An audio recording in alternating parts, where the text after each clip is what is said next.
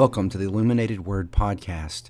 Each day we'll look at a text from the weekly readings from the Westgate Church Bulletin. We will look at background material and also application of the text. So, once again, welcome to the Illuminated Word Podcast.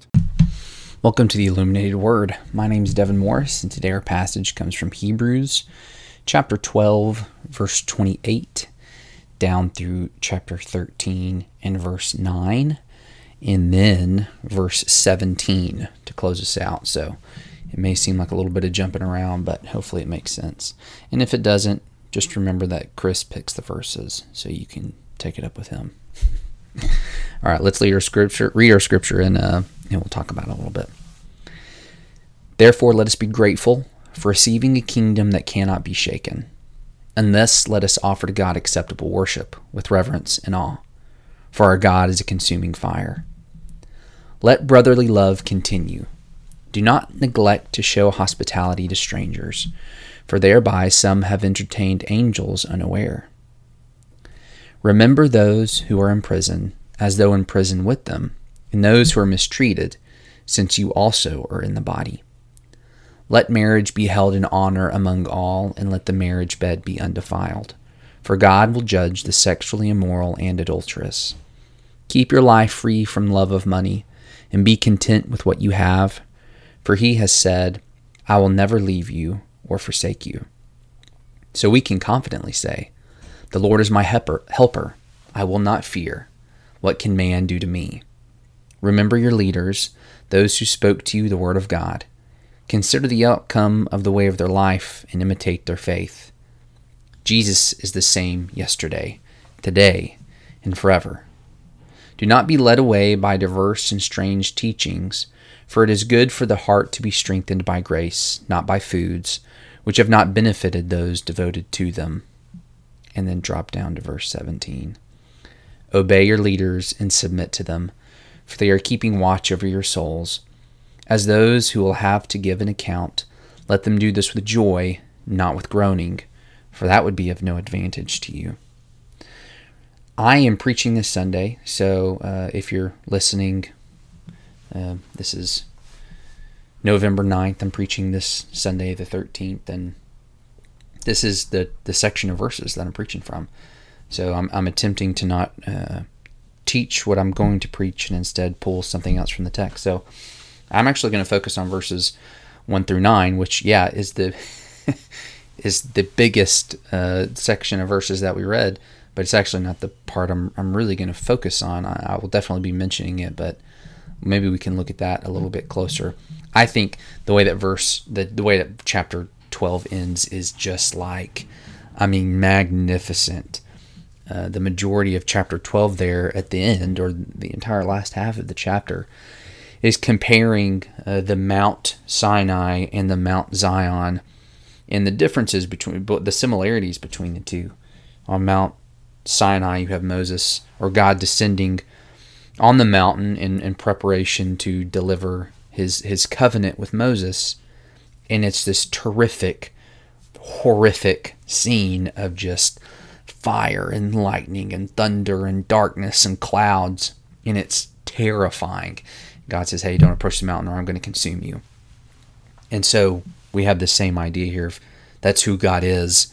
God is love, God is light, God is spirit. We always remember those in our, uh, you know, describing who God is, but never leave this one out. It is a key component to who God is. It is it represents His holiness. So God is a consuming fire. Uh, as we kind of keep that idea in mind, we can look at verses uh, one through nine here and and pick up some key ideas. Starting verse 1 Let brotherly love continue. Do not neglect to show hospitality to strangers, for thereby some have entertained angels unaware. This is a very interesting um, explanation of letting brotherly love continue. Brotherly love tends to have this idea of inclusivity. It's just about me and my people. Uh, but we can see that these two ideas are are connected in order for us to let brotherly love continue, we're also going to not neglect hospitality to strangers. That's included in our brotherly love. there's the the side point of hey, some have actually entertained angels unaware. Who he's referring who the writer's referring to, I, am not exactly sure. Uh, if it's referring to Genesis 18, where Abraham has a dinner with these three men, uh, Abraham seemed to have been plenty aware that that was God, that was divine beings. He wasn't unaware. So Hebrews, I think, might be referring to something else, uh, which in that case is even more interesting. That um, maybe more people have experienced this than we think of. Uh, maybe it's referring to Genesis 19, where Lot is taking care of the, the strangers that have come to his house. And there's definitely the hey, he's just being hospitable, but there does also seem to be the idea that Lot knows who these people are. He recognizes their uh, divine essence as well. Uh, so, who who the Hebrew writer is talking about, who knows? But that's interesting. That that should be a he's using it as a point, not just in a past way, but hey, this could presently happen to you. So that's a very interesting thing to consider when we're thinking about hospitality to people. Remember those who are in prison because you might think that those people are cut off. You might think that those people are less than. Or you might just forget that you're part of the body as well. So take care of them. Do what you have to do to make sure their needs are being met while they're in that place. It's interesting that we also, in this context of, it, there seems to be just this weird, you know, uh, mixing pot of ideas. Verse 4 says, Let the marriage bed be held in honor. Uh, don't let it be defiled, for God will judge the sexually immoral and adulterous. Keep your life free from money. Be content with what you have. Um, these kind of vices are brought up.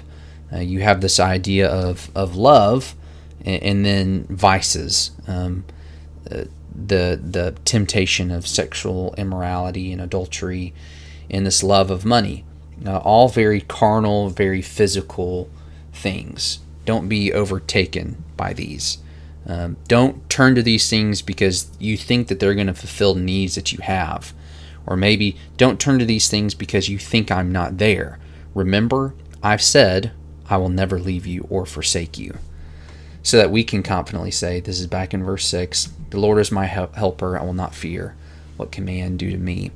Remember your leaders, those who spoke the word of God. Consider the outcome in their way of life and imitate their faith and then you could jump down to verse 17 and you eh, you could complete this idea of, of your what church leaders uh, the role they're meant to play in your life. They're meant to be examples. They're meant to lead through uh, example and persuasion uh, not authoritative leadership not hey i am your elder. I am your shepherd. Do this. And that's really unfortunate because i think that might be many people's experience with church leadership that's just a great temptation for leaders is to lead out of authority versus servitude. This is all kind of in the context of Jesus Christ. This to me is kind of the the underlining message uh, here. Jesus Christ is the same yesterday, today, and forever. So, do not be led away by diverse and strange teachings, for it is good for the heart to be strengthened by grace, not by foods which have not benefited those devoted to them. There's again this idea of, and it's what this whole section's about, of focusing on things that are forever and not things that are temporary. Uh, sex, uh, money, and food are all temporary ideas. Love is forever. Jesus Christ is forever, not just uh, in his birth and his continued um, exaltation as reigning as king, but he's he's always been this. He's always been this divine figure. He's always been God. He's he's going to be this forever. So hold on to him. He's the eternal thing. Such a great section of verses here.